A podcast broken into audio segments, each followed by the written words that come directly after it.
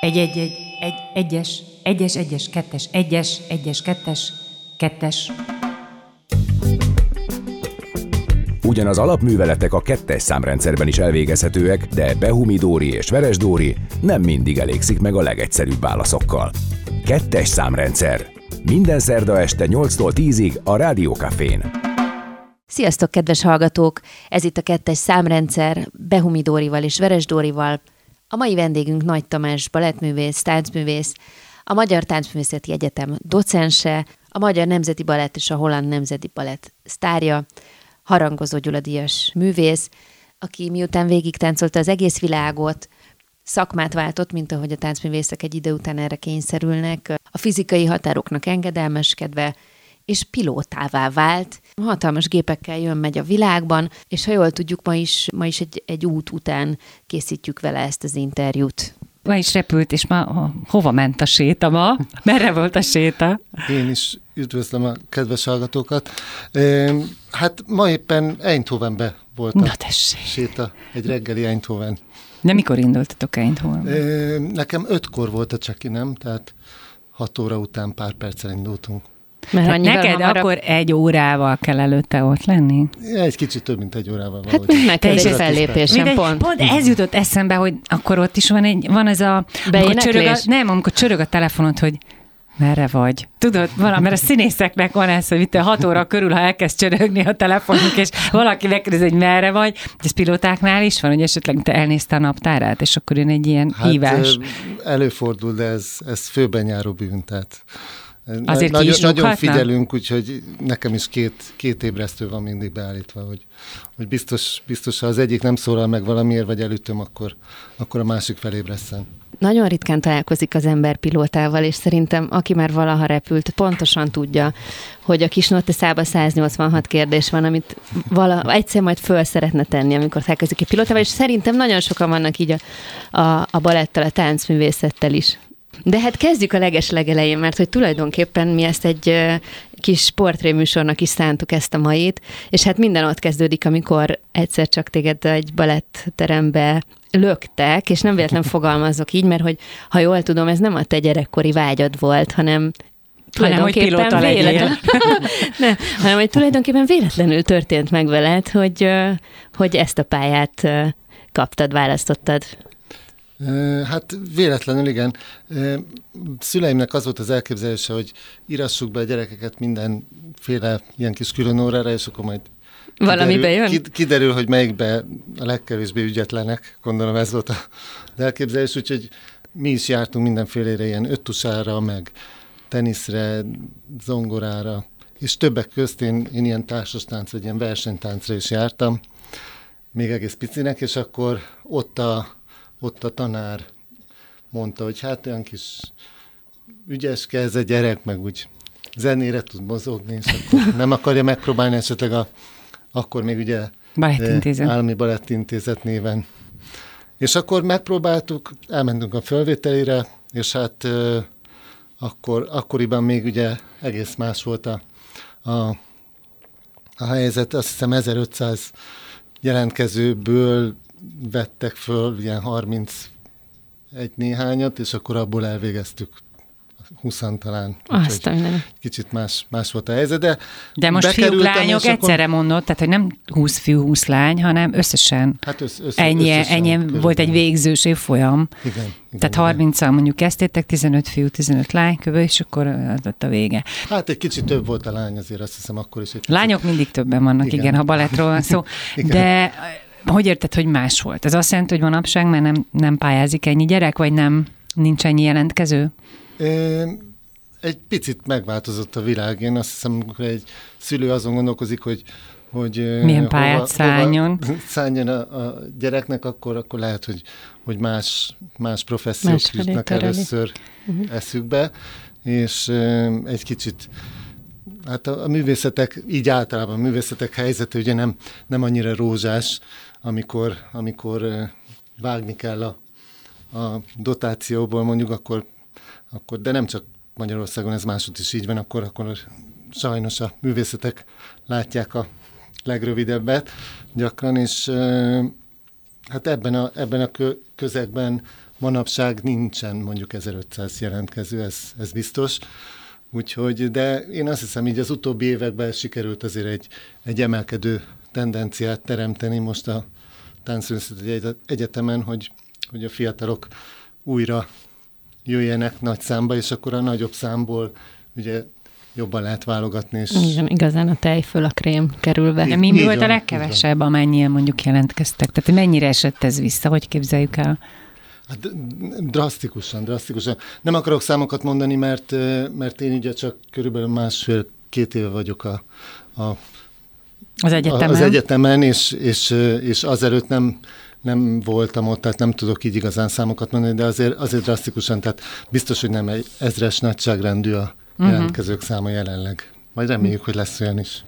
Na de amikor te 1500 főből bele, bekerültél a 20-30-ba, 30-at mondtál talán, Igen. akkor te realizáltad, hogy ez micsoda dolog, és hogy tulajdonképpen neked tehetséged van valamihez, amire eddig nem is gondoltál? Hány éves voltál pontosan? Tíz. Picurka, ugye? Igen. Hát picurka, igen. Én egyébként jártam ilyen előkészítőre is. Szerintem egy gyerek ezt nem, nem fogalmazza így meg magának. De a szüleid örömén keresztül nem érzékelted, hogy ők ilyen nagyon büszkék rád, vagy nagyon boldogok? Vagy... Hát egy szülő mindig büszke. Úgyhogy a ha, jó szülő. ha ügyetlenkedtem ott a teniszütővel, akkor is büszkék voltak rám, úgyhogy, úgyhogy szerintem egy, egy, egy gyerek ezt nem, nem így éli meg, hogy, hogy hányból lett kiválasztva, vagy, vagy mennyire tehetséges. Amúgy is az, az elején ugye nem, nem egyértelmű, tehát amikor bekerült a valaki 9-10 évesen, akkor azért nagyon nehéz megmondani, hogy, hogy mennyire fog ez neki menni. Úgyhogy nyilván vannak, vannak olyan alapvetések, amit meg kell nézni, hogy valaki egyáltalán alkalmas-e rá, de, de hát aztán később derül ki, hogy, hogy tényleg mennyire van hozzá affinitása, mennyire van kitartása. Tehát, hogy a, a testi adottságaink kívül, igen, tehát, hogy mentálisan Pontosan. például mennyire. Pontosan. Mennyire van felkészülve, mert így visszamenőleg, vagy visszagondolva így a kezdeti éveidre, volt vagy hát nyilván nem, nem, nem volt, vagy, vagy, vagy egy érzésed az a kapcsolatosan, hogy mi, mi vár rád, hogy azért ez egy, ez egy micsoda, micsoda nehéz pálya, meg egy micsoda nehéz kiképzés, mert azért ezt ne, ne rejtsük véka alá, ezért ez így van. Vagy ez egyszerűen csak szépen hozzászoktál, és természetessé vált? Természetes volt számunkra, tehát ahogy, ahogy elkezdtük a, a tréninget, és ahogy elkezdtük a, a, a tanulást, úgy, úgy, úgy ez volt a természetes, szóval nem, nem volt igazán más. Én mondom, előtte öttusáztam is, hát ott is azért eléggé, eléggé oda kellett magunkat tegyük, úgyhogy nekem ez olyan természetes, természetes volt, volt, hogy az embernek bele kell hogy, hogy mindig a maximumot kell. Tetszölnie energiát azért, hogy valamit ki tudjon belőle venni. De hát ez, ez a mesterek is ezt nagyon, nagyon hamar, nagyon nagyon gyorsan és nagyon egyértelműen, nagyon természetesen belevitték a mindennapokba, hogy csak akkor tudunk ebből valamit valaha is kivenni, hogyha, hogyha nagyon sokat teszünk bele. A 80-as években, hogyha jól számolom, ugye akkor volt ez a, az a korai időszak. Akkor Igen. nagyon kemény volt fiatal balettosnak lenni? Kemény volt az oktatás? Én egyáltalán nem, tehát nekem minden, minden emlékem a, a, az Állami Balettintézetből, és aztán később ugye főiskola lett. Én, én nagyon szerettem oda járni, tehát, hogy mondjam, azzal együtt, hogy igen, egy héten hat nap, több óra, és, és kemény veríték, meg, meg, meg tényleg az ember néha úgy elfárad, hogy már haza is alig bírt. Csak beesik az ágyba. Jó, de ez nem esett le, hogy nincs gyerekkorod? De, de nekünk ott volt a gyerekkorunk, tehát mi, mi azért bandáztunk, meg rohangáltunk a, a most nemrég átadott ugye gyönyörű épületbe ott az András úton az operával szembe, és meghívtak a, a megnyitóra, és olyan érdekes volt ott sétálni a, a Hotel a, lett belőle. Hotel lett belőle, igen, tehát ott a, ott a lépcsőházba, ahol mi rohangáltunk, meg ahol fogocskáztunk, meg amit nem volt szabad ugyan, de Igen, azért attól függetlenül. Tehát én, én egyáltalán nem éreztem úgy, hogy, uh-huh. hogy valamit is hiányoltam volna a, gyerekkorból. Ott játszottunk, és azt játszottuk, hogy, hogy balettáncosok leszünk, és, uh-huh. és színpadon fogunk egymással táncolni, és egymást emelgetni, úgyhogy... Na jó.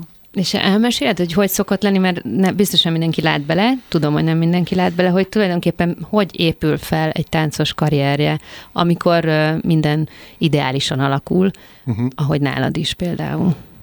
Hát tehát ahogy említettük, ilyen 9-10 éves uh-huh. korban kezdődik mondjuk most a Táncművészeti Egyetemen a, a klasszikus balettképzés. Ugye ott többféle képzés van, mindenféle más szakirányaink is vannak, amik, amik szintén hát csodálatosak és, és ugyanolyan értékűek. Néptánc van Néptánc, még? modern, kortárs, kortárs színpadi tánc, Aha. pedagógia, mindenféle van. De izgi. Majd erre egyébként vissza fogunk mhm. térni, mert most, hogy már az intézmény vezetésében is uh, aktívan részt veszel, erről hosszasabban szeretnénk majd beszélni, de akkor uh-huh. vissza oda, hogy 9-10 évesen. Igen, 9-10 évesen, és akkor, akkor egy, egy szintén 9-10 éves programba vág uh-huh. bele az ember, uh-huh.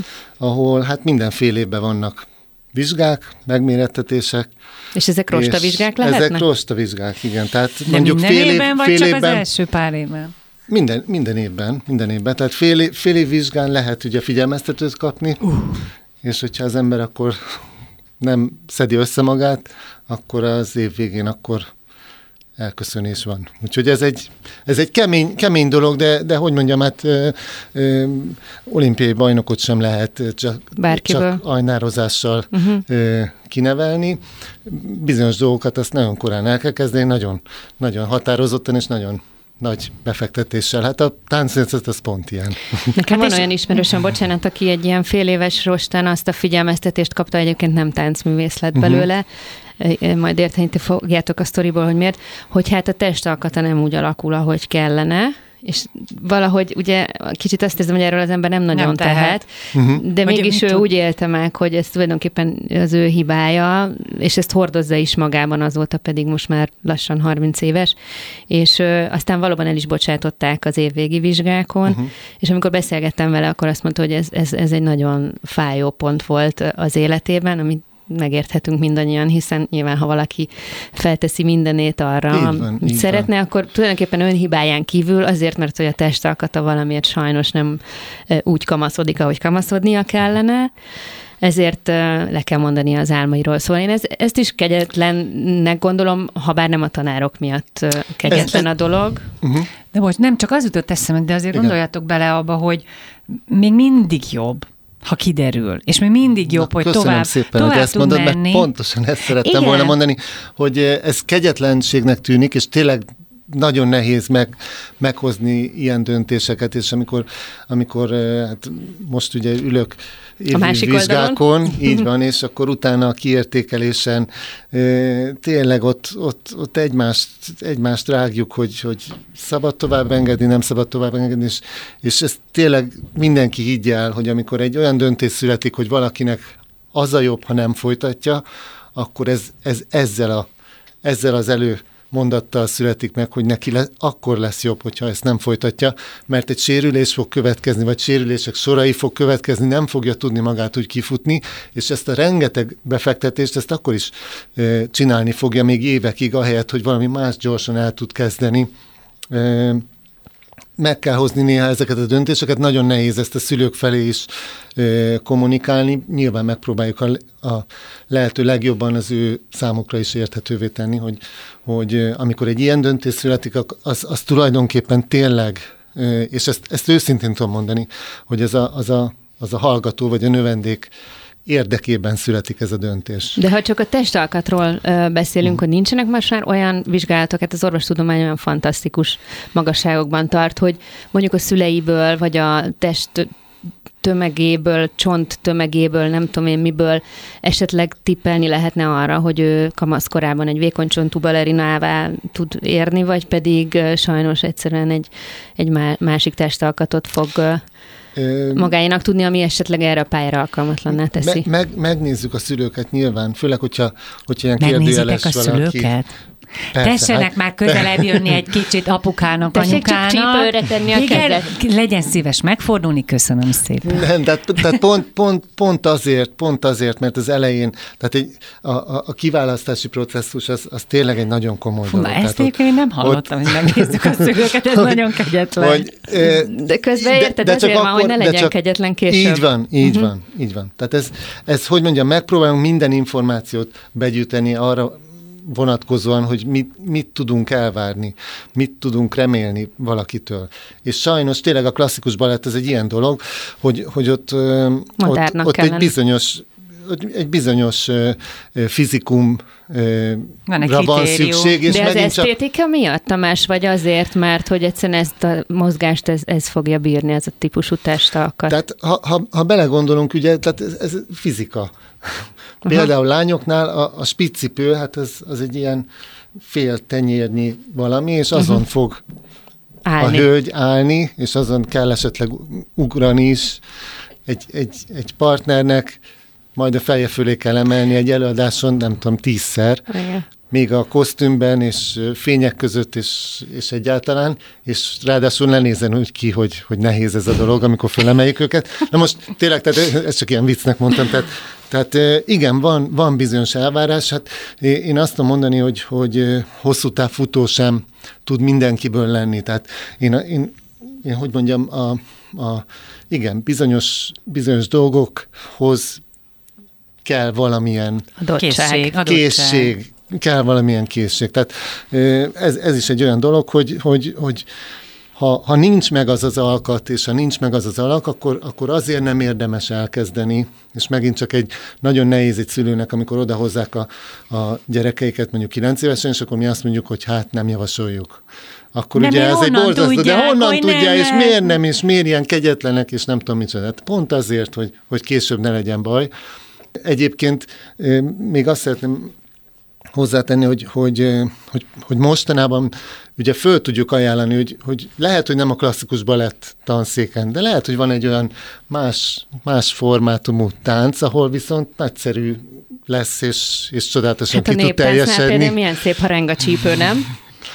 Gyönyörű. Péld, nem, például, nekem közben egész más. Igen. Az jutott még eszembe, hogy amikor én zenésznek készültem, és és már úgy kiderült, hogy, hogy, hogy ez komolyabb lesz, és, beme, és ugye bekerültem a középiskolába, a konziba, és ott viszont nem mondták el, ott uh-huh. nem mhm. mondják el a kevésbé tehetségeseknek, vagy a kevésbé rátermetteknek, vagy, vagy aki úgy indul, hogy, hogy nagyon klassz, de aztán nem motiválható, vagy nem tudják jól motiválni, vagy, vagy mégsem annyira bírja mentálisan ezt a kihívást, uh-huh. ezt, hogy a versenyekre kell menni ott is, vagy gyakorolni kell, és ott nem mondják el.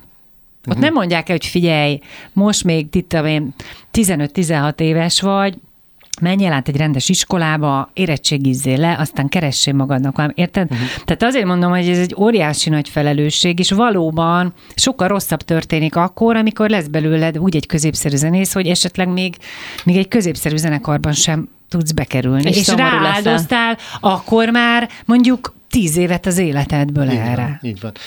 Mi abban a szerencsés helyzetben vagyunk, és ez, ez tényleg egy, egy csodálatos dolog, hogy a, a, a szakmai tárgyak mellett a közismereti tárgyakat is nagyon komolyan vesszük, pontosan ezért, mert van lemorzsolódás, és, és hát ne felejtsük el, hogy nem csak úgy van lemorzsolódás, hogy, hogy kiderül, hogy mégsem mondjuk bírja annyira a stresszt, egy előadással járó stresszt, vagy egy, egy, egy versenyen, hanem, hanem egyszerűen tényleg van olyan, hogy, hogy valaki lesérül, vagy előjön hmm. egy olyan hosszú távú sérülés, amin már látszik, hogyha valaki 14 évesen a, nem tudom én, második térdműtére készül, akkor, akkor abból hogy lesz egy karrier. De hogyha komolyan van véve a, a közismereti rész is, és hál' Istennek komolyan van véve, akkor, akkor nem fog gondot jelenteni, hogy átmenni egy másik iskolába. Nyilván érettségig el lehet jutni nálunk is, sőt, tovább is lehet ugye menni, de, de akkor igen, kezdjen el, egy, kezdjen el valami másban gondolkodni, és minél előbb kezdi el, hát nyilván annál, annál jobb. És szerencsére tánc megmaradhat hobbinak. Igen. És minél előbb kezdünk el zenét sugározni itt a, annál jobban járunk. A, a, annál jobban járunk, mert Tomi annál előbb ránk. visszajön hozzánk, a, a, és visszajön hozzátok a kettes számrendszer és Nagy Tamás balettművész, úgyhogy innen fogjuk folytatni, maradjatok velünk. Kettes számrendszer. Most a Rádiókafén. Nagy Tamás balettművész a vendégünk. Beszélgettünk az első fél órában arról, hogy mi, mi vár arra a kisgyerekre, aki, aki, aki egyszer csak bependerül és be, belökik a balettintézet kapuján, hogy na, akkor innentől kezdve ez lesz az életed. Tamás azt mondta, hogy mindenféle klassz dolog, mert ő neki nagyon jó élményei vannak, és akkor folytassuk innen, hogy, hogy elvégezted a a főiskolát, vagy hát akkor még főiskola volt, Igen. és nálatok azért a ti generációtokban majdnem, hogy, hogy majdnem, hogy egyenes út ment a Magyar Állami Operaházba, mert hogy kevesen végeztetek, és mindenki befér? Nem, hát ott, ott ártkarokkal fogadták. Most már azért ez nem teljesen így van, de akkor azért nagyobb százalékkal tudtatok oda bekerülni. Én, én remélem, hogy ez újra így lesz. Hát persze, és ennek, reméljük. És, és, és ennek minden, hogy mondjam, minden szakmai oka meg is van, hogy, hogy ez így legyen a jövőben is. Valóban úgy volt, hogyha az ember a, akkor ugye főiskolán végzett, és mondjuk ugye jobbak, jobbak közé tartozott, akkor, akkor remélhette, hogy, hogy bekerül a, az Opera Balett együttesébe. És hát én, én azon dolgozom, és nem csak én, hanem rektorasszonynal és a kuratórium elnökével, Kis Jánossal, és hát még nagyon sokan. Tényleg azon, azon iparkodunk, hogy, hogy ez újra így legyen, hogy a Magyar Állami Operaházba a Magyar Táncművészeti Egyetem hallgatói kerüljenek, vagy, vagy, vagy, vagy legyen, egy, legyen egy, egy egyenes út. Én, én jó trendeket látok most így. Nemrég kapott két hallgatónk, most végzős hallgatónk már előszerződést a, a operaházba, úgyhogy én szerintem jó úton vagyunk, és tényleg azt remélem, hogy, hogy ez, a, ez az átjárás, ez megint meg, meg lesz, és megint összetud a két intézmény borulni és Tamás egymást segíteni. olyan, mint egy politikus. Abszolút. Tehát kérdezel tőle valamit, és tök másról beszél, amire el, és tök másról elkezd beszélni. Igen, igen. Mert hogy ugye szület alatt a Dóri kifakadt, hogy de hát Tamás rólad még alig beszéltünk valamit, és én már látom, hogy miért. Na, amikor rólad elkezdünk beszélni, egész, nyilván nem egész másról, meg fontos dolgokról, ami, ami persze az előtérbe kell, hogy kerüljön, hiszen ugye a Táncművészeti Egyetem docense vagy, de hát attól még mi szeretnénk tudni, hogy veled mi történt, amikor bekerültél az operába. Hát, de, személy szerint velem én, na, nagyon nagy szerencsém volt. Én ugye Dózsa Imre évfolyamában végeztem, és hát a, a vizsgakoncert szünetében már jöttek a szerződései, lobogtatták?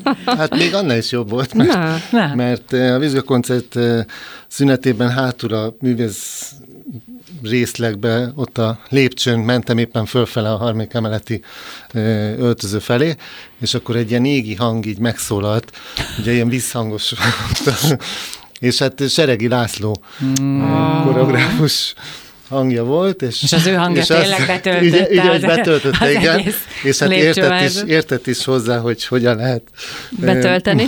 igen, úgyhogy, úgyhogy hát Úgyhogy ez az égi hang így megszólaltott, hogy, hogy te vagy a nagy Tamás. és te, hát igen, én. És akarsz Krasszus táncolni a Spartakuszban? Persze, hogy akarok. Úristen, és akkor, jó. akkor, hát még nem is voltam tag, és akkor úgy elmentem a, az együttessel, tényleg még, még, még főiskolásként végül is, mert nem volt akkor még szerződésem, ugye, és a nyáron a, a finnországi az Operász Finnországi turnéján én akkor már klasszus táncoltam a, mm. a Spartakuszba, úgyhogy hát nekem így kezdődött nagyon szerencsés módon. A... Ki volt akkor a Spartakusz? Kivel táncoltad? Hát... Nem emlékszel? Dehogy nem. Hát if, ifjabb Nagy Zoltán volt a... Igen, nem véletlenül kérdeztem. Úgyhogy hát vele egy, tényleg egy fantasztikus kapcsolat volt, tényleg úgy kezelt engem már az elejétől fogva, mint pont tíz év van közöttünk, és hát úgy kezelt engem, mint a kisöccsét. Hm. Ugye ő is nagy, én is nagy, hm. és akkor ő volt a tényleg egy ilyen, egy ilyen hát egy, egy nagyszerű, nagyszerű csapat volt ott, szóval őt is említhetném. Wolf Kati, Hágai Kati. De hát ez mindenképpen ez egy, ez egy ajándék. Így indulni a pályán azért ezt a táncot, vagy ezt a, ezt a darabot táncolni, ezt a koreográfiát egy ilyen csapattal, ez tényleg egy ajándék. Meg is kaptad ehhez a magadban is az önbizalmat, illetve hogy úgy helyreálltak a dolgok, és azt érezted, hogy rendben, akkor helyén vagyok, nem kell nagyon teper, nem látják, hogy tudok, ide tartozom, nem, befogadtak, hát a... vagy ez egy hosszabb folyamat? Ezzel nem kell, nem kell teperjek, mert látni, nem, hát ez nem... Nem így megy. Hát nem, szóval Te az ember, ezt... ember ott főiskolásként ott, ott bemegy, és, és szóló szereppel indít, szóval akkor azért, azért ott, ott volt elvárás. Még nagyobb hát, a, tehát a, a, tényleg a, a táncos pályán ugye nagyon, nagyon, néha tényleg hosszasan kell arra várni, hogy valaki szólókat kapjon, és hát e, nyilván ott is volt olyan kollega, aki esetleg azt gondolta volna, hogy ő sokkal jobban el Akkor táncolná ezt meg? a dolgot. E, mert a Seregi Rász, mert a Seregi László, a koreográfus utána ment, és azt mondta, hogy ő lesz. Az. Jó, értem, de hogy nem tudod miért? Hát lehet, hogy a fizimiskán pont olyan volt, ami ehhez kellett, vagy, vagy meglátott a mester bennem valamit, amit, ami úgy érdekesnek tűnt számára. Ez, ez, ezeket... Nem kérdezi mondjam, meg az nem, ember. Nem, tehát én egy óriási kihívásnak éreztem, természetesen hát iszonyú boldog voltam, és, és hát belevetettem magam az első évadban, azt hiszem volt tizenvalahány ilyen szóló premierem, úgyhogy... Elképesztő. tehát rögtön, rögtön bele a mélyvízbe, de hogy mondják, hogy hogy nő a... Teher alatt. Teher, teher alatt, alatt. Így, így van. A tehát, táncos. És hát ez egy rövid karrier, tehát azért mondjuk el, hogy, hogy hogy a, ez, ez az egyik szépsége, de az egyik kegyetlensége is a pályának, hogy tényleg nem, nem nem 30-40 év van arra, hogy az ember kiteljesedjen, és művészileg is beérjen, és, és megtapasztalja azokat a szerepeket, vagy azokat az előadásokat, azokat az alkotókkal tudjon dolgozni, hanem, hanem itt pár év van. És Konkrétan úgy... 25, nem? Amire, amit úgy mondanak, hogy Hát utána... de ami aktívabb, ami a... azért az a fele szerintem, nem? Hát igen, At, attól függ, kinek milyen a fizimiskája, meg, meg talán, hogy mennyire szerencsésen tudja alakítani a karrierjét, hogy, hogy olyanokat táncoljon, ami, ami tényleg neki való, annyit táncoljon, amennyit, amennyit elbír, és ne többet, és ne mást, és ne... Mint az operaénekeseknél, ugye? Hogy túl, túl ki magát, van. akkor, akkor féget ér a pálya, mondjuk tíz Én Én azt olvastam, és kíváncsi vagyok, hogy mit mondasz rá, hogy tulajdonképpen tíz táncművészből kettőnek sikerül eljutni odáig, hogy tényleg egy ilyen teljes befejezett pályát mondhasson maga, maga mögött, mert hogy hagyhasson maga mögött, mert hogy olyan hamar, olyan sűrűn történik sérülés és egyéb más okok, szóval, hogy tízből kettő jut el odáig. Szerinted ez nagyon szigorú hát, szám, hogyha, hogyha, vagy arány?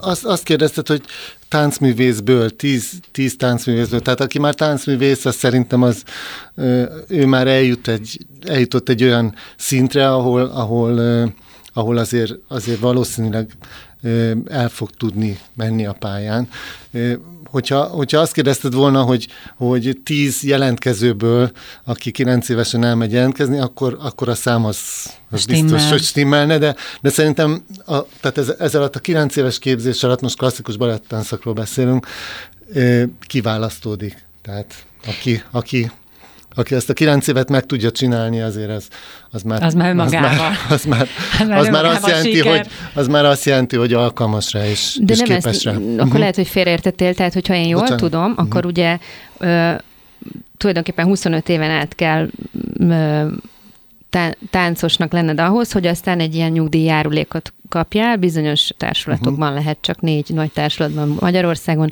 Győr, Szeged, Pécs, ugye, és, a, e, és tulajdonképpen a Magyar Nemzeti. év. Így évad. van. Uh-huh. És e, erről olvastam ezt, hogy aki ideig eljut, hogy 25 uh-huh. letöltött évadot sérülés. letöltendő. az, az tízből két táncos, aki ezt végig tudja csinálni. Uh-huh. Ez, ez, ez szintén más. egy hosszas téma, erről egy egész estét lehetne beszélni. Én egy olyan megoldásnak a híve vagyok, és Hollandiában én, én ezt Te is végeztél. Ta, tapasztaltam, igen. És, és, és ennek is majd a, a holland példáról, ennek a te példádról. A, a, ennek a jó, jó oldalát ö, ö, tudom magam mögött, tehát ö, el lehet gondolkodni ezeknél a ö, professzióknál, ami ennyire rövidre van ö, ugye sajnos Csapva. tervezve, ugyanúgy sportolókról is beszélhetnénk, el lehet gondolkozni azon, hogy minek van értelme. Tehát egy 40 éves embert szakmai nyugdíjjal elküldeni nyugdíjba, hogy ne csináljon semmit, és onnan kezdve csak kivevője legyen a, uh-huh. a, a kasszának, és, és tehát neki se jó szerintem. Uh-huh. Attól függetlenül, hogy most lehet, hogy a, a szakmából néhányan izére akarnak majd rakni engem ezért, hogy ezt mondom, de, de szerintem, és ezt én kimerem mondani, nem ez a jó megoldás. Egyszer kell csak kiszámolni, tényleg nagyon egyszerű a számítás, hogy adjunk egy második lehetőséget az ilyen szakmáknak, és, és azt fizessük ki, hogy egy, két, három, négy év alatt képezze át az illető magát, amikor elér egy ilyen karrier végéig, 37, 38, 40 évesen is, hiszen, hiszen akkor még tud tanulni, akkor még át tudja magát képezni valami másra, és onnan kezdve ő a nyugdíjkorhatárig legyen az 65, majd Kaphat egy másik szakmát. És addig, addig ő befizető lesz. Nem kivevő lesz a mhm. kasszában, uh-huh. hanem aktív adófizető lesz. Arról nem beszél, hogy neki is jobb, hiszen valami célja lesz, valami, valami új dologban tudja magát ö, ö, hasznosítani, azzal együtt, hogy nyilván minden, minden volt táncos, a, a táncosságából formálja majd a következő karrierjét is, mert egy csomó olyan dolgot ad a tánc, vagy de sportról ugyanúgy beszélhetnénk, ami aztán az élet más területein is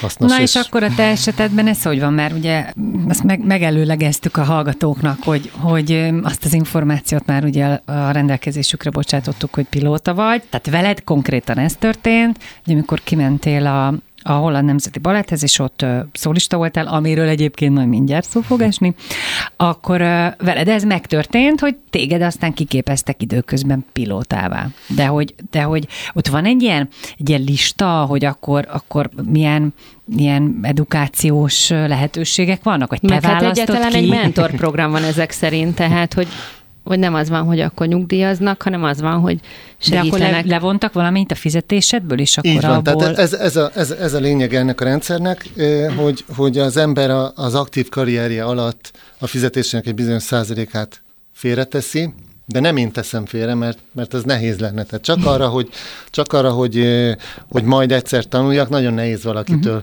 uh-huh. elvárni, hogy, hogy ennyire Félre tudatos legyen, főleg amikor járja a világot, és ide nekem az oroszlánt, és akkor, akkor akkor inkább ezt, él. Így van, így van. Úgyhogy, hát meg nehéz ez, arra gondolni, hogy ez nem mindig így lesz. Nem mindig így lesz, pontosan. De, de ezt, ezt, ezt nagyon tudatosan, tehát tényleg korán már az ember 20-as éveiben el kell kezdeni azon gondolkodni, hogy igen, egyszer csak lesz ennek egy, egy, egy vonal lesz húzva, és akkor valami más kell csinálni. És akkor az ember leadja a keresetéből valamennyi százalékot, most nem, nem akarok pontos számokat mondani, de egy bizonyos százalékot lead, azt megduplázza az együttese, és azt még megduplázza a holland állam, és akkor így lesz egy ilyen, így lesz egy keret. De erre, erre úgy de ez gondolni, nem a nyugdíjkereted? Nem, nem, nem, nem, hanem... nem, nem, nem, nem. Ez, ez csak arra van, hogy tanulásra. És ezt meg kell pályázni, tehát ebből, ebből nem lehet a végén Ferrari-t venni, vagy lakást Te venni. csak tanulhatsz belőle. csak tanulásra, és azt meg kell pályázni, és be kell tudni bizonyítani, hogy egyrészt meg fogom tudni csinálni ezt a azt a képzést, amit, amit vállalni szeretnék, másrészt pedig nyilván azt is e, mutatni kell, vagy fel kell tudni vázolni, hogy hogy fogok aztán ebből megélni, mert hogyha én nem tudom, én valami olyasmit választanék, amiből aztán úgy ítéltetik, hogy nagy, nagyszerű az a diploma, de nem fogsz tudni belőle megélni, akkor nem adnak rá pénzt. Úgyhogy ez, ez, ez úgy az enyém ez a pénz, hogy, hogy meg kell pályázzam.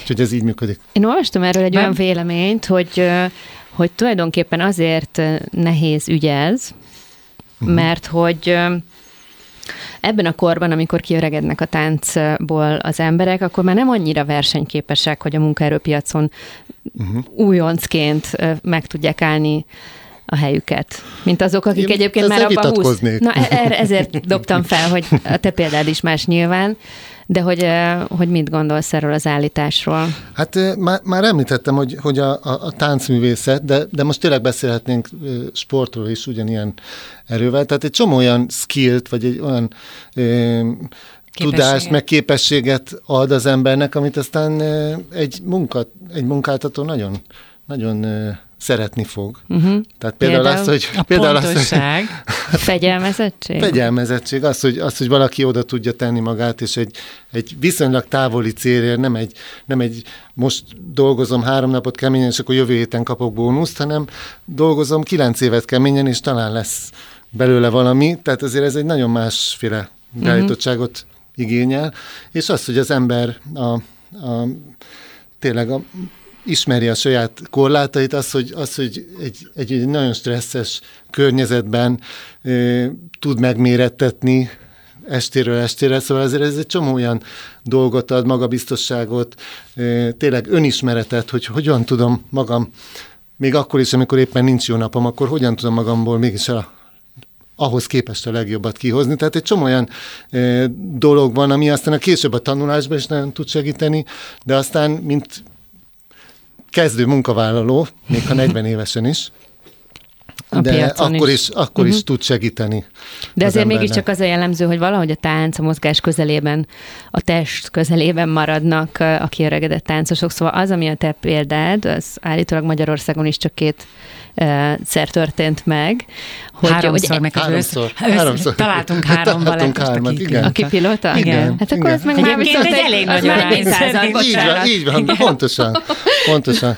Azt szoktam mondani, hogy ugyanaz, ugyanarról van szó, mind a két helyen ugye az ember a, a gravitáció ellen küzd, csak most már öregek vagyunk, úgyhogy most két sugárhajtóművel vagyunk megtámasztva. Jobb lett volna. Látod fiatalon is, milyen jó lett volna. Táncolsz a felhők között, nem?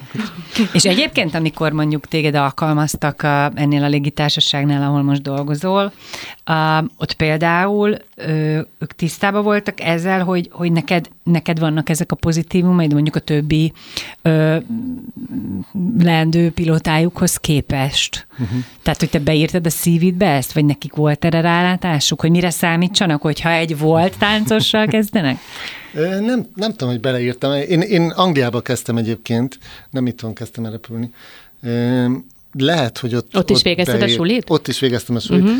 Lehet, hogy ott... Ja, lehet, suli, hogy be... tudod, a suli, pillanat a suli. De várj, de nem is Hollandiába kell, tehát nem is, nem is kapcsolódott az országhoz. Nem, nem. Tehát ezt, ezt az ember... Nem, nem, ez egy ilyen fura liberális ez ország, egy... Dori, nem várnak el ilyesmit, hogy maradjon tíz évig, meg nem, nem, azt, hogy maradjon tíz évig, de hát, hogy legalább akkor az a ő oktatási rendszerükben, legalább a tanulás abban pár évben ott legyen. Én, én, Felháborító. Én egy, egy elég, elég komoly kis anyagot ö, raktam össze, mert, mert elég, elég sokat, sok pénzt kértem, ugye a pilóta képzés az elég drága mulatság, úgyhogy meglehetősen alá kellett támasztani, hogy egyrészt, egyrészt meg fogom tudni csinálni, másrészt, másrészt, hogy tényleg tudom, hogy mire kérem azt a pénzt, és nem csak egy ilyen, én asztronauta szeretnék lenni. Hát jó, Tomika, nagyon szép vagy, és ügyeske vagy, de nem leszel asztronauta. Szóval hát tényleg, ez, tényleg ezt így, így komolyan, komolyan van véve, és nagyon, nagyon helyes, hogy komolyan van De véve. majdnem asztronauta lettél egy... Kicsit kéne kicsit lejjebb, lejjebb, lejjebb, lejjebb vagyunk, De figyelj, igen. de tényleg ezt se kérdeztük, úristen, hogy te tulajdonképpen miért ezt választottad? Miért, a miért a pilotaságot? Hát ez egy ilyen régi őrültség nálam. A, a szüleim, hát ilyen, ilyen orvos, orvos familiából származom, és a, az apukám egy időben e, mentőorvosként a mentőhelikopteren Budaörsön e, teljesített szolgáltat, uh-huh. és hát annak az volt a következménye, hogy néha néha oda tudtunk menni, és elvitt a pilóta bácsi egy körre, amikor mondjuk be kellett melegíteni a motort télen, hogy ugye gyorsan föl tudjanak szállni, úgyhogy volt is egy olyan alkalom, amikor pont egy ilyen bemelegítő kört csináltunk, és én hallottam a papámnak a hangját a rádióban, hogy szól a pilótának, hogy na gyere, mert hívás van, úgyhogy akkor ilyen zuhanó repülésbe lementünk a hangár mellé. És ott Én kiugrottam, ott kiugrottam, apukám beugrott, és akkor mentek, a, mentek az esetre. Úgyhogy hát gondolom, hogy ez, ez, ez azért egy fiatal srácnak ez eléggé elrontja a, a, a, a, igen, a további lehetőségeket ez eléggé le, lerontja. Úgyhogy annyi volt, hogy akkoriban ugye csak a, az MHS-en keresztül lehetett volna igazából, és hát az, az viszont az egy nem nagyon, vonzott. az egyértelmű volt a szüleimtől, hogy hát katonának pedig nem adunk, úgyhogy uh-huh. Sajnos ott nekem ez Na ez várjál, meg, tehát, hogy te ezt megfogalmaztad gyerekként is már, hogy tulajdonképpen ez a pilótaság téged hát, vonz. Persze. persze. Aha, Úgy, most ez hát nem, nem jött össze, hogy lett inkább balettáncos. Világhírű balettáncos, és aztán később. És aztán később. Tehát érted, szóval tényleg olyan életed van, amiben annyi mindent sűrítesz bele, zsúfolsz bele, ami másnak szóval fele nem sikerül, vagy a negyede sem. Hát majd ezt is megpróbáljuk vagyok. megfejteni, hogy igen, hogy a szerencsén kívül vajon mik azok a uh-huh. Tulajdonságaid, mert most már azért úgy kezd szerintem a hallgatók számára is kirajzolódni a nyugodtság, a higgadság, a pozitív életszemlélet, stb. De hogy azért ezeket te lehet, hogy megfejtenénk, nem Dóri? A következő blogban? A következő blogban meg fogjuk ezt fejteni, Köszönöm. Nagy Tamás balettművész továbbra is a vendégünk, a kettes számrendszer második órájával jövünk vissza, tartsatok velünk. Kettes számrendszer, most a Rádiókafén. Benne pedig Veres Dóri Behumi Dóri, ahogy megszokhattátok, és vendégünk Nagy Tamás balettművész. Beszélgettünk itt pilótaságról, mert hogy neked az volt a szerencséd, hogy mint a Holland Nemzeti Balett sztárja, volt egy lehetőséged arra, hogy azt mondtad, hogy oké, okay, hogy még itt letáncolom a csillagokat, de gondolhatunk arra, hogy mi fog történni 5-10-15 év múlva, amikor már nem, nem leszek annyira színpadképes, mert hiszen egy táncosnak ugye rövidre van zárva a karrierje, vagy rövidre van vágva, kiképeztek téged pilótává, azóta repkedsz is, nem csak docens vagy. Repkedsz. Hát repked. repked nem, Ez olyan, Dori, mint hogy te meg csak úgy énekelgetsz, tudod? Igen, és mi még színészkedsz, énekelgetsz, meg repkedsz. Igen, Rádiózgatsz. Igen, szóval... de ott tartunk, hogy elkezdted a pályafutásodat. A, a kronológiában tartottunk, hogy, hogy csodálatos szerepeket kaptál a, a, akkor még a Magyar Állami Operáz Balett együttese volt, vagy már Nemzeti Balett volt? Köz, közben lett Nemzeti Balett. Ez mindig ugyanaz az együttes. Ez még ugyanaz, ez, ez, ugyanaz, ez, ez, csak a titulus lett már. Mindegy is, viszont... Már. Hát igen, tehát tényleg nagyon szerencsésen alakult a, a, a a pályámot rögtön az elején, és, és hát minden, mindenféle eltáncolhattam már nagyon fiatalon, amit, amire másnak e, hosszasan kell talán, vagy hosszasabban kell talán várnia. Úgyhogy tényleg egy nagy lehetőség volt, hát nagy kihívás is volt természetesen, és hát azért megremeg az ember keze, amikor pár évvel azelőtt csodáltuk a, nem tudom, Pongor Ildikót, Wolf Katit, Hágai Katit, V. Krisztinát, és sorolhatnám a többieket, csodálatos balerinákat, és akkor egyszer csak beállítanak mellé, hogy hát akkor tessék, tessék lepartnerolni. Úgyhogy lepartnerolni, így, de jó szó. Majd így, még mondj el ilyen szaksárgonokat. Így, így utólag is nagyon köszönöm nekik tényleg a türelmet, meg azt, hogy, azt, hogy, azt, hogy hát tényleg oda, oda vettek maguk közé, és első pillanattól fogva éreztették, hogy, hogy most, most már kollégák vagyunk, és most, most együtt fogunk valami gyönyörűséget csinálni a színpadon, úgyhogy hát ezek fantasztikus dolog volt, szóval tényleg az ember néha azt se tudtam, hogy, hogy ez most egy álomvilág, ami, ami történik velem, vagy sem, úgyhogy az első pár év alatt hát mindent eltáncoltam, Rómeó Juliát, hattyúk tavát, Csipke Rózsika, Diótörő, Zsizel, mindent. Főleg ilyen romantikus De... szerepekben voltál nagyon. Hát ezek, ezek Nagy. a szólista szerepek, igen. nem? Ezek igen, a balett. Igen. Hát Csak... minden balett romantikus tulajdonképpen. Igen? Hát persze. De És ez annyira, annyira nagy szerencséd volt, hogy ezeket eltáncoltad, hogy aztán le is léptél. Igen, Elég hálából négy-öt év után De ez nem, így, ez nem így volt, ez most, most akkor ki, kivédekezem. Védekezd ki. Tényleg, tényleg nem így volt. Lepartner, Lepartnerol kivédekez. Tehát ez, ez úgy volt, hogy, hogy én nekem eszem ágában nem volt elmenni az operaházból, mert tényleg díjakat kaptam, mindenféle, tényleg szuper jól alakult minden, és csodálatos művészekkel dolgozhattam együtt, és kaptam egy, egy felkérést, hogy, hogy Hollandiába a hát mindenki, tehát a szakmában a Het National Ballet, ez, ez, tehát ez az egyik ilyen tényleg ilyen csúcsintézmény, hogy úgy hmm. mondjam, és a, az igazgató hívott, hogy, hogy menjek ki, és egy, egy, egy gyakorlaton meg szeretne nézni. És én arra gondoltam, hogy, hogy nyilván valakit le kell partnerolni. Tehát gondoltam, hogy valamelyik táncos nőjüknek éppen nincs partnere, vagy ilyesmi, és hogy, hogy egy-két szerepre, vagy egy-két előadásra akarnak hívni, hogy tánciak, hát később rengeteg ilyet csináltam, és hát már akkor is voltak ilyen meghívásaim, úgyhogy én szépen ki, kimentem Amsterdamba, bementem reggel a Gyakira, újabb kis szó, bementem reggel a Gyakira, indul a nap, gyakorlattal be, indul a nap. Bemelegítenek tulajdonképpen. Függetlenül attól, hogy az ember növendék, vagy hallgató, vagy már befutott sztár, minden balettáncosnak reggel azzal kezdődik, hogy tízkor rúd, mellett, a, a, a rúd mellett várjuk szeretettel, igen. igen. Úgyhogy bementem egy ilyenre, ott az együttes gyakoroltam, bejött, megnézte, és akkor utána fölmentünk a, a, a az igazgatói irodába, és hát én arra voltam felkészülve, hogy, hogy azt fogja mondani, hogy jó, akkor figyelj, februárban van két hattyúktava, meg nem tudom én, áprilisban van két zsizel, ezzel a csajjal, vagy azzal a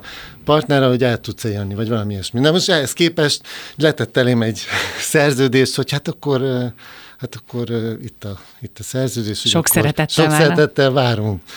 És akkor hát néztem rá furcsa, és hát mondtam is neki, hogy hát ne haragudjon, de én nem ezért jöttem. Engem várnak oda. már engem ezzel engem, a szerződés. Engem, engem várnak oda-haza, és, és velem nagyon, nagyon, nagyon jól bánt az operaház, és, és minden, minden okom megvan arra, hogy, hogy velük folytassam.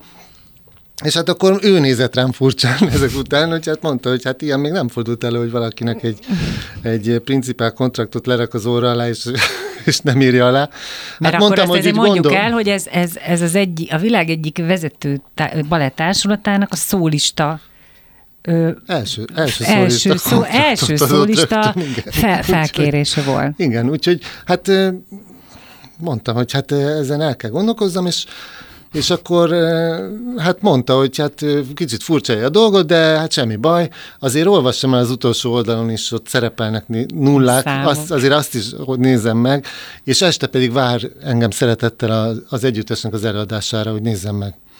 Úgyhogy ebben maradtunk, el, el, el, elmentem haza a, a nem tudom, a hotelba, ott megnéztem a számokat, és ez egy kicsit gondolkodóba ejtett, de, de nem is az ejtett igazából gondolkodó, és ezt most őszintén mondom, hanem este elmentem az előadásra, beültem oda, és egy olyan együttest láttam ott, és egy olyan színvonalat, hogy emlékszem, ott ültem a harmadik sorban, és azt mondtam magamnak, hogyha ez az együttes engem ide hív, hogy legyek a szólistájuk, akkor, akkor nekem ide kell jönni. Hát, szóval, itt, vagy legalábbis meg kell próbáljam, mert nem fogom tudni megmagyarázni magamnak 60 évesen, hogy miért nem.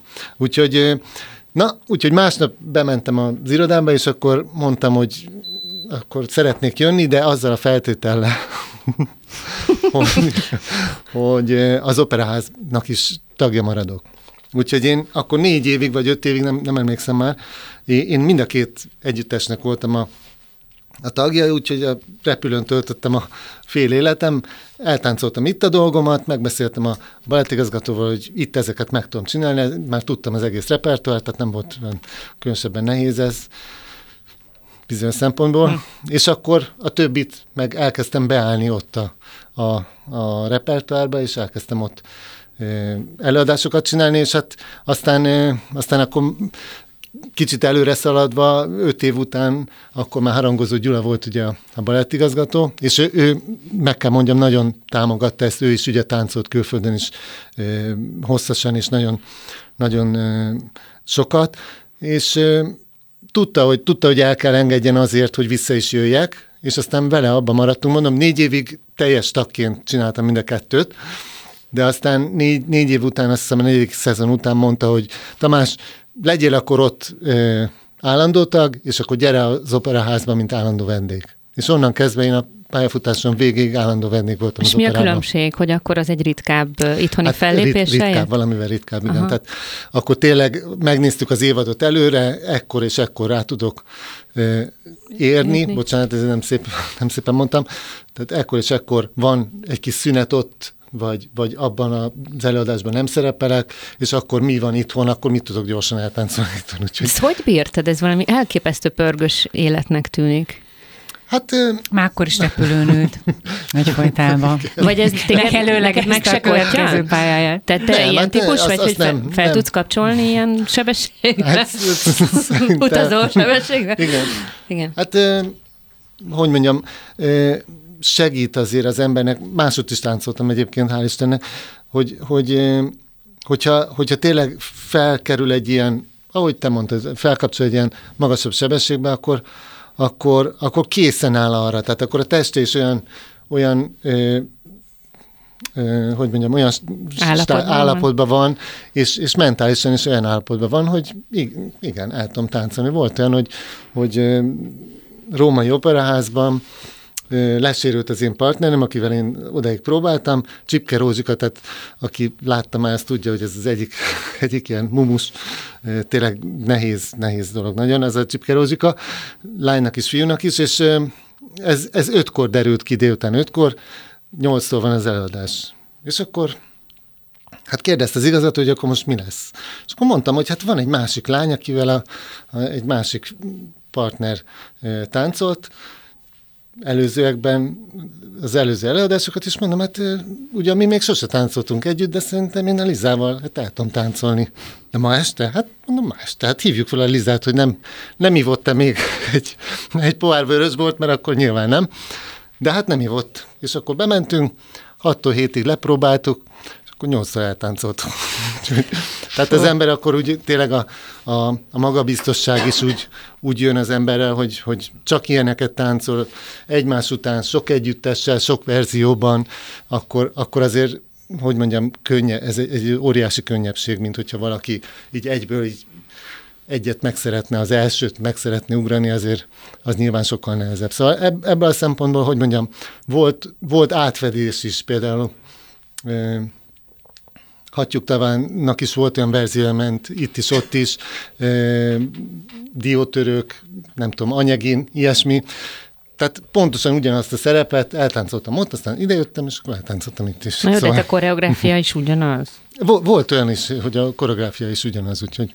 Uh-huh. Csak a partnerek nem. Hát a partnerek nem, de én szerencsés voltam, de, hogy de a, látjuk, hogy a, a hölgyek... Az igazán pro, profi partnerek, akkor ez szerintem olyan egy kicsit, mint a zenészeknél, nem? Tehát, hogy mondjuk egy vonos négyesből esetleg lebetegszik, vagy le, mit tudom igen, lebetegszik a, a cselista, és van egy cselista, aki ugyanazon a világszínvonalon mondjuk, így ismeri a darabot, Nyilván nem lesz ugyanaz a dinamika teljesen, mint, mint a bepróbált uh, koncertek, meg, meg Produkciók, során. de hát ott a kotta, ugye? Tehát hát, csak még a kotta le, hát még a kotta legkevesebb, hanem inkább itt a rutin, meg a, uh-huh. meg a, meg a művészi van, van, felkészültség. Van, az, van, ami... hogy éppen még többet is ad. Szóval például ez, a, ez az eset, am, amikor megtörtént, ugye bemondták, a, a, amikor indult a darab, akkor bemondták, hogy Larissa Reznyina lesérült, és ezért Nagy Tamás partnere ma este Liza Marie Kolum lesz.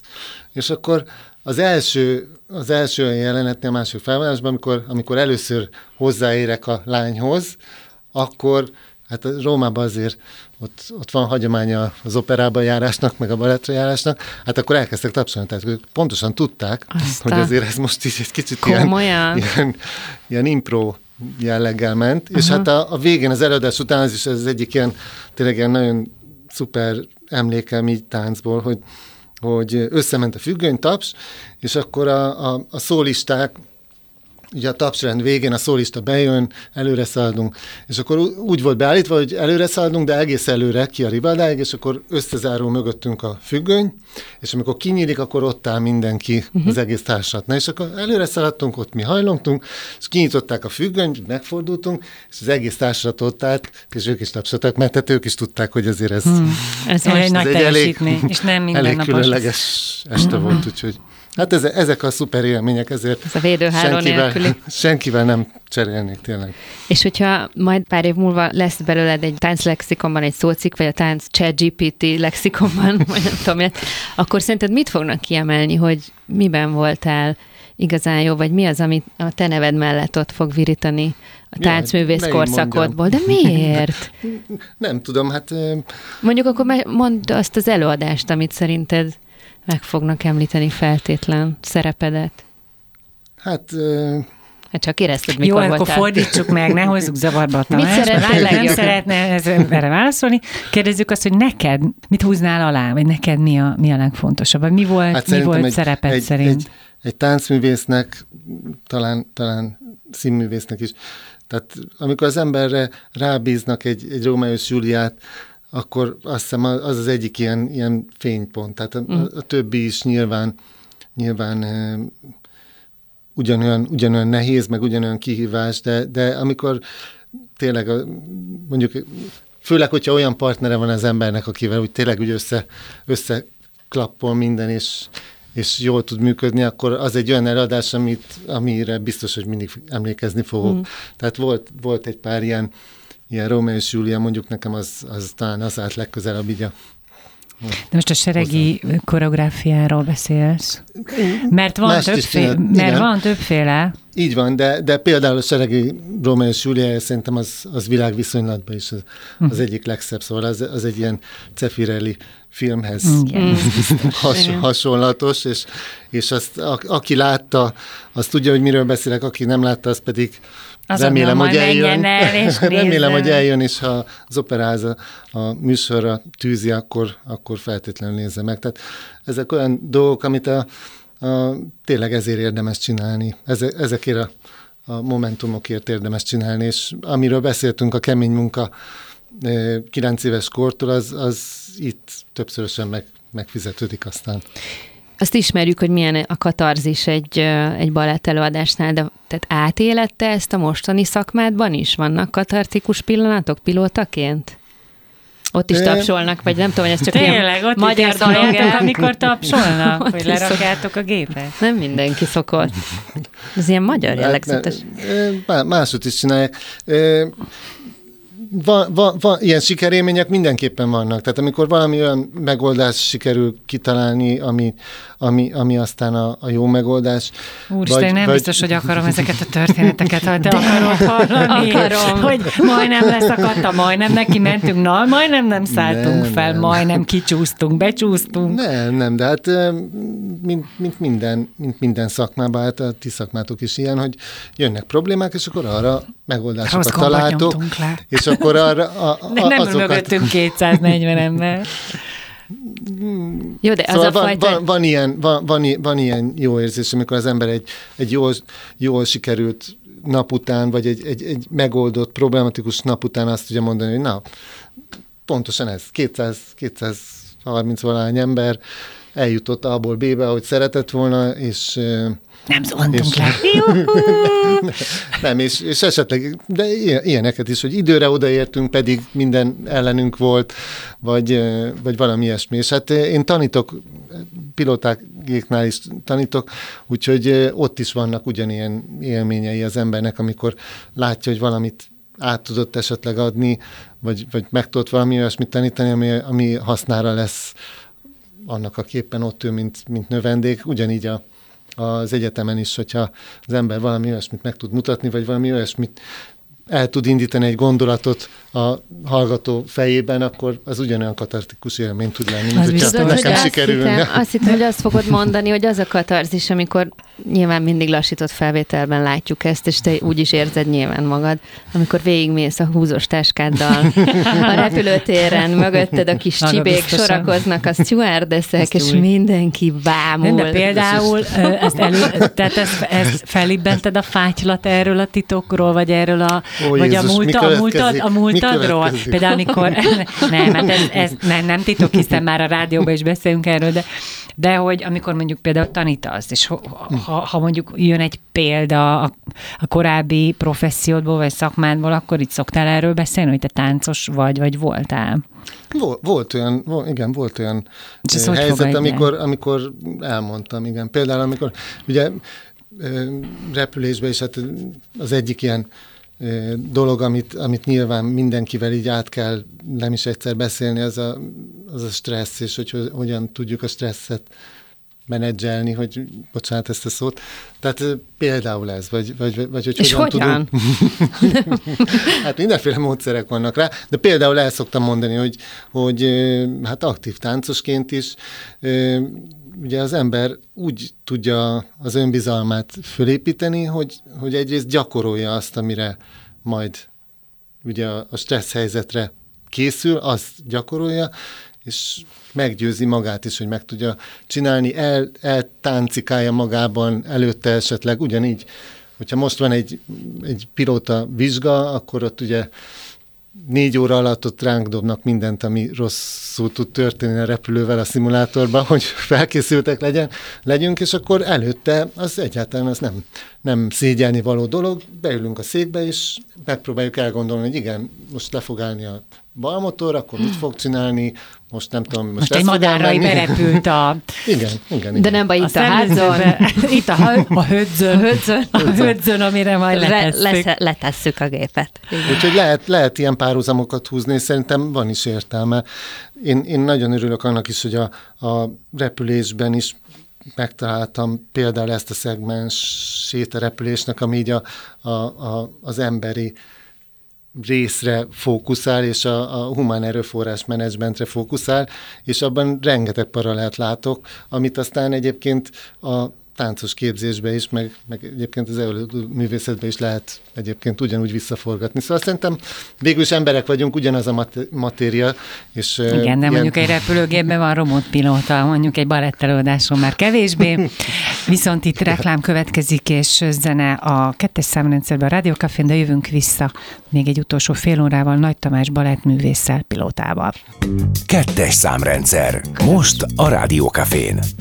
Vendégünk továbbra is Nagy Tamás, balettművész, a Magyar Táncművészeti Egyetem docense és pilóta, és hát így folyamatosan próbáljuk összehasonlítani, meg a különbségeket is keresni a két hivatás között, Mm. És most például a szünetben rátaláltunk egyre, hogy a közösség és annak az összetartása mennyire fontos a, a színpadon táncművészként, és az jutott eszembe, hogy hát ez ugyanez a repülőben valószínűleg. Tehát az egymásra utaltság, az, hogy csak közös munkával tudod mondjuk teljesíteni a feladatot. Mondjuk ott egy kisebb tím dolgozik egyszerre, mint mondjuk a színpadon, azért jó páran De vagyunk. magasabban. De magasabbak. és akkor erről elkezdtetek sztorizni, és szóba került valami bizonyos lordok háza, mint öltöző, és arra gondoltam, hogy ezt mindenképpen osszuk meg a hallgatókkal, hát mert igen. ez egy izgalmas kulisszatitok. Ez abszolút kulisszatitok, hogy, igen, hogy lehet oda hát bejutni, és igen. mi történik, ha valaki mi bejutott. Mi ez? Igen, tehát mind, mind, a két, mind a két, ahogy mondtad, hivatás nak van egy ilyen aspektusa, igen, hogy egy, egy, egy viszonylag szűk társaság ez, és, és a, az egymásra utaltság, az együtt megtapasztalt nehézségeknek a, a megoldása, és, és, a, és annak az öröme, amikor valami jól sikerül, az, az tényleg nagyon össze tudja kovácsolni a, a csapatot. Én ugyanezt a, ugyanezt a a ilyen, ilyen bajtársiasságot uh-huh. élte meg most a, a, a második hivatásomban is pilótaként, de hát ugyanúgy hát az előadó művészek ugye hír, hír, híresen vagy hírhetten ugye összetartó csapat minden, minden színházban, legyen az prózai színház, vagy, vagy, vagy táncszínház, bármilyen. Úgyhogy hát egy, egy ilyen közösségnek a ta, tagjává válni, az, az, az egyrészt, egyrészt természetes dolog, de másrészt, hát főleg, főleg akkoriban, amikor én oda bekerültem, akkor azért a, a hierarchiát azért, hogy mondjam, az, az, az tartva volt, úgy mindenki tudta, hogy nem tudom, a, a, a rúdnál reggel a, a bemelegítő gyakorlaton a rúdnál ez, erre a helyre nem, nem szabad menni, mert az nem tudom én oh. ki szokott ott állni, aki már húsz éve is ott állt, és nem illik elé állni, ugye? Tehát ez, ez, ezek úgy bele, bele mennek az ember vérébe, ezek, ezek tényleg így, így válik, így válik művész, és így válik... egy turnébuszban kiül a sofőr. Így van, az igen, igen, igen, igen, igen, igen, igen, nem, nem, nem elől. Nem, a sofőr mögött egyel. Tehát, hogy a, nem közvetlen mögötte, hanem ami mellette van, ott ül a zenekarvezető. Tehát az a legjobb hely.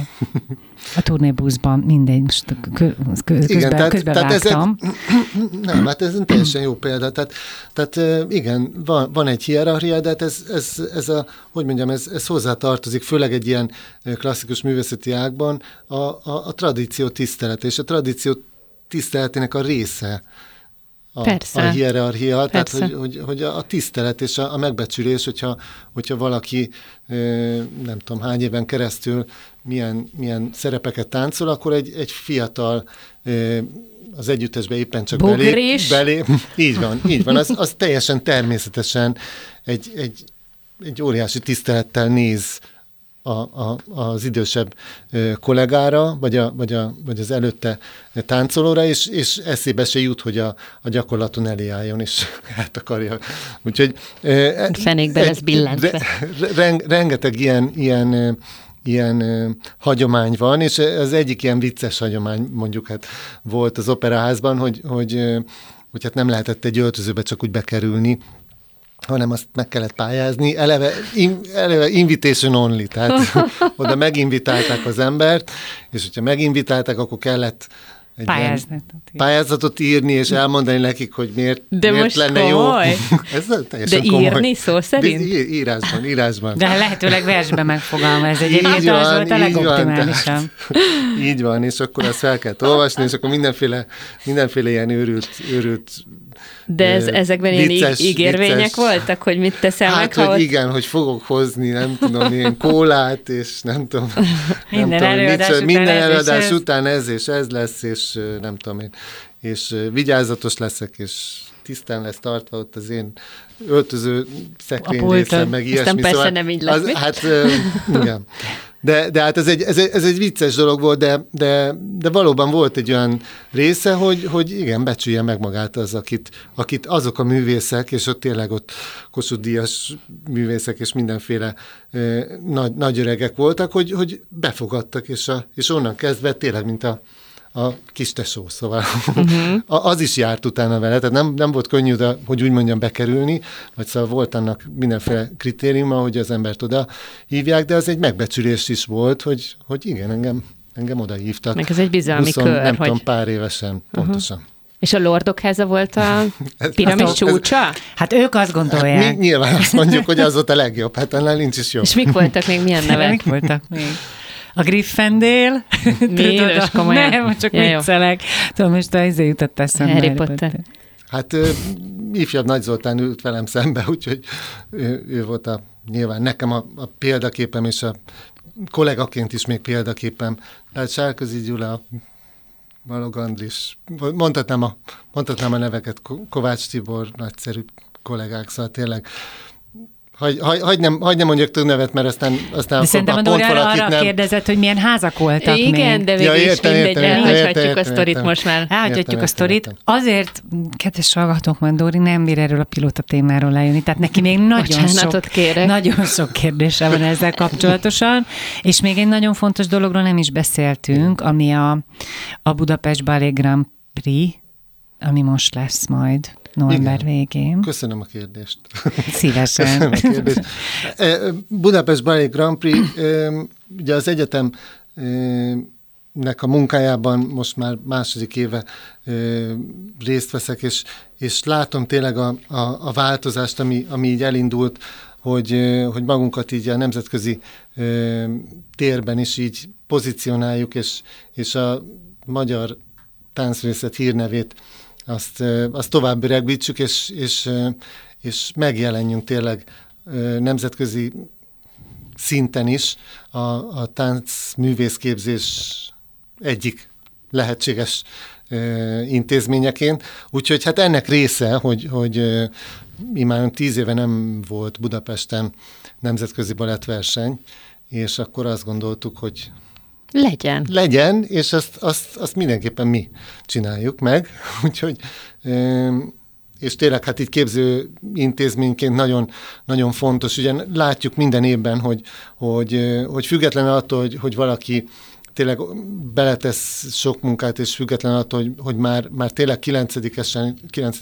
végzős évfolyamban is van egy-két tényleg csodálatos tehetség és csodálatos művész már, akik úgy adják el a, az intézményt, hogy már, már, már művészek, és hogy még nekik is néha ö, kihívás jelent, hogy, hogy egy jó szerződést kapjanak, hogy egy jó együttesbe tudjanak ö, kezdeni. Világ trend az, hogy, az, hogy minden, minden együttes a saját iskoláját részesíti egy kicsit előnybe, sőt, van, ahol ugye vannak ilyen junior kampanik már a, a nagy együttes alatt, és akkor a nagy együttesbe be se lehet kerülni így alapból, hanem előbb akkor a junior company kell, és akkor... Milyen mini társulat? Ez nagyon, igen, ez hát nagyon még a fiatalabbak, és akkor onnan mennek tovább. Ez nagyon megnehezíti a kezdés, és beszéltünk róla, hogy mennyire fontos volna ezzel szemben, hogy minél gyorsabban el tudjon indulni egy karrier. Na most éppen ebben tud egy egy balettverseny, mint ahogy a zenei verseny Mint a zenei versenyek a zenészeknek Így van, megmérettetés. Tehát, lehet vitatkozni azon, és ez egy teljesen, teljesen jó argument, hogy, hogy a művészet ez nem sportteljesítmény, itt miért kellene versenyeket szervezni, és miért, miért fontos az, hogy valaki két centivel magasabbat ugrik, vagy kettővel többet forog, hiszen a művészet nem erről szól, hál' Istennek, nem erről szól. Ezzel együtt a, a művészeti versenyeket azért kell szervezni és megtartani, és mi is azért csináljuk, hogy a, a fiatal pályakezdőknek egy megmutatkozási lehetőséget adjunk, és hát itt aztán még inkább fontos az, hogy nem az eredmény fontos, hanem a részvétel, sőt, és még a fontosabb, a végén. igen, de, és még fontosabb a, a felkészülés rá. Tehát egy ilyen versenyen olyan darabokat mutatnak be a, a fiatal táncosok, amit mondjuk együttes tagként lehet, hogy csak tíz év múlva fognak megkapni. Ez Vagy egy... kapnának meg. Viszont így meg tudnak mutatkozni, egy meghívás lehet a, a vége, egy szerződés lehet a vége a, egy ilyen versenynek, úgyhogy e, szerintem, hogy mondjam, ez egy, ez egy evidencia volt, hogy nekünk ezt meg kell csinálni. E, nagyon sok mindennek, nagyon sok csillagnak kell összeállni ahhoz, hogy egy ilyet be, belemerjünk kezdeni, mert nem, nem könnyű egy ilyet meg, megszervezni, de én nagyon örülök neki, hogy végül is, végül is összejött, és, és elkezdtük a szervezést, és most pont egy hónap múlva, akkor itt Budapest lesz megint a, a táncnak a szíve itt fog dobogni, reméljük egy, egy pár napot. Na, mivel, hogy most csak tényleg pár percünk maradt, és uh, tudom, hogy ezzel büntettetek engem, hogy itt a végére pár percben, semmit. pár percben szabad csak megkérdeznem a pilótaságról Úristen. néhány dolgot, ezért arra gondoltam, hogy a legeket kérdezem, jó? Tehát, hogy mesél a legelső utadról, amikor felelősség volt már a nyakadban, a válladon, mert hogy Igaz, ott, amikor igazi utasokat iga, Igazi vittél. utasokat vittél. Hova mentél? Tehát ez, ez, is, ez is ugyanúgy, mint, ugyanúgy, mint amikről beszéltünk így a művészetben, hogy, hogy fel kell építeni, tehát nem, nem lehet valakit így... Akkor Prágában. Így, Akkor ez tuti Prágában nem, volt először, hogy nem, két ember, Marosvásárhely.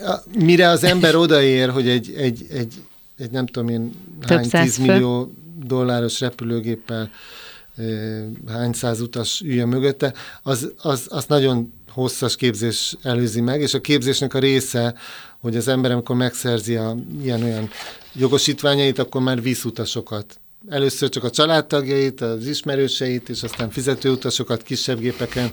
Téged is Tehát... hivottatom, aha, és te elmész, hát nem tudom. nem, ez, ez, ez, ez, ez, ez, inkább fordítva volt.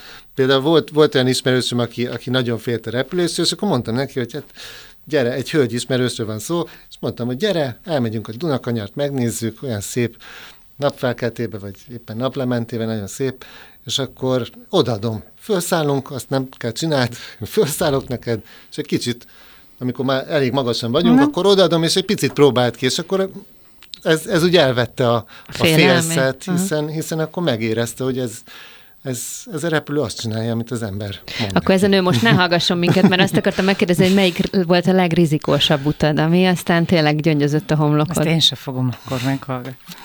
Hát, hogy mondjam, a legnagyobb ellenségünk a, a, az időjárás. Tehát nagyon fejlett rendszerek vannak a, a mai repülőgépeken, hogy, hogy belelássunk a, belelássunk a mindenféle képződménybe ott a, az égen, és meglássuk, hogy melyiktől kell félni, és melyik, melyiken tudunk átrepülni, de hát így is előfordul, hogy, hogy kicsit, kicsit egy, egy nagy zivatar felhő közelebb van, mint, mint azt nekünk a radar jelezte, mondjuk. Vagy És nem kicsit... tudsz hirtelen jobbra kanyarodni tőle? Hát előle? csak ott is van, akkor, akkor Ja, merre. hogy mindenhol van. Aha. Igen, tehát így föl tudnak állni ilyen squall line-ba, mondjuk, és akkor, akkor akkor Azon egy, kell menni, kész. Hát az, az, az ne, nagyon nehéz megkerülni, tehát tényleg több száz mérföldek így megkerülni, és akkor, akkor ha látunk nyilván, van, hogy meg kell kerülni, tehát van, hogy nincs mese, de ha látunk közbe egy-két olyan kis részt, ahol esetleg át lehet menni biztonságosan, nyilván mindig a, a, tényleg a, mindig a biztonság az első, hogyha, hogyha látunk egy ilyen részt, akkor, akkor azért, azért, azért meg, megpróbáljuk. Hát úgy, ha hogy... nem, akkor meg úgy jártunk, hogy feldobált hát a akkor, gép. És akkor már mások mondják, minek ment oda. Igen. És akkor volt egy ilyen utad, ahol nehéz volt megszállni a részt a pajzson? Hát volt egy-kettő. Ugye én Angliába kezdtem a karrierem, és ott, ott, a, ott igen, ott, ott van mindenféle időjárás, és hát volt, hogy volt, hogy például a line trainingem, tehát amikor az ember a, a bekerül egy légitársasághoz, akkor, akkor van egy ilyen line training, amikor nagyon képzett, nagyon tapasztalt pilótával repül kettesbe az ember egy ideig, és akkor utána lesz csak elengedve, mint, mint, mint, már, mint már igazi személyzet, tehát odáig, mint egy ilyen növendék pilótaként repül az ember, egy nagyon tapasztalt kiképző kapitányjal, és hát én ezt Skóciába csináltam, úgyhogy tényleg ott azért volt, volt egy-két olyan szélnyírás, meg olyan, olyan megközelítés, amikor az embernek úgy tényleg úgy gyöngyözik a, a homloka, hogy, hogy, hogy jól sikerüljön, de hát azzal együtt, hogy, hogy tényleg mindig hogy mondjam, mindig a, a, a biztonság az, az tényleg tényleg ezt tudom őszintén mondani, hogy az, az, az a legfontosabb, tehát semmi olyat nem fogunk megkísérelni, amiben nem vagyunk százszerzékig biztosak, hogy, hogy meg is tudjuk csinálni. Hát sajnos egyszerűen... De egy, egy biztos viszont, hogy lejárt az idő. Igen. És az is biztos, hogy az a repülő, ami felszállt, az, az le is száll, mert ezt szoktátok mondani a pilóták arra, hogy Így valaki... van, és a legbiztonságosabb. Tehát hogyha utas kilométerre lebontjuk. Le, ezt most nem nyitjuk meg. Ez, ez is attól függ, hogy, hogy hogy számoljuk. Hogyha annyi utas elmenne mondjuk Malagáig autóval valahogy, akkor Aha, sokkal jobbak vagyunk nem. ám. Szóval azért... És felszállás vagy leszállás? Csak ennyit mondj. Hogyan? Felszállás vagy leszállás? Melyik a rizikós? Nem, nem mondjatok. Melyiket szereted a jobban? Én... Na, szereted jobban? Pilóta leszállni szeret jobban nyilván. Az, az, az, az, a, az, a, az a nagyobb kihívás talán és az, az úgy valahogy olyan... olyan Összezavarodtam. Teljesen összezavarodtam. Én viszont nem, mert be kell fejeznünk ja, a, majd... az adást. Akkor Tamás is jön majd megint, nem? Tamás is jön majd megint. Két hágai út között kérlek, egyszer ugorj be hozzánk még. Nagyon szívesen, és nagyon szépen köszönöm a meghívást, meg a lehetőséget. Mi köszönjük, hogy eljöttél és meséltél nekünk. Sziasztok! Sziasztok! Köszönöm szépen, sziasztok! Kettes számrendszer. Veres és Behumi Dóri műsorát hallottátok. És bármikor újra megtehetitek a Rádiókafé 98.hu-n.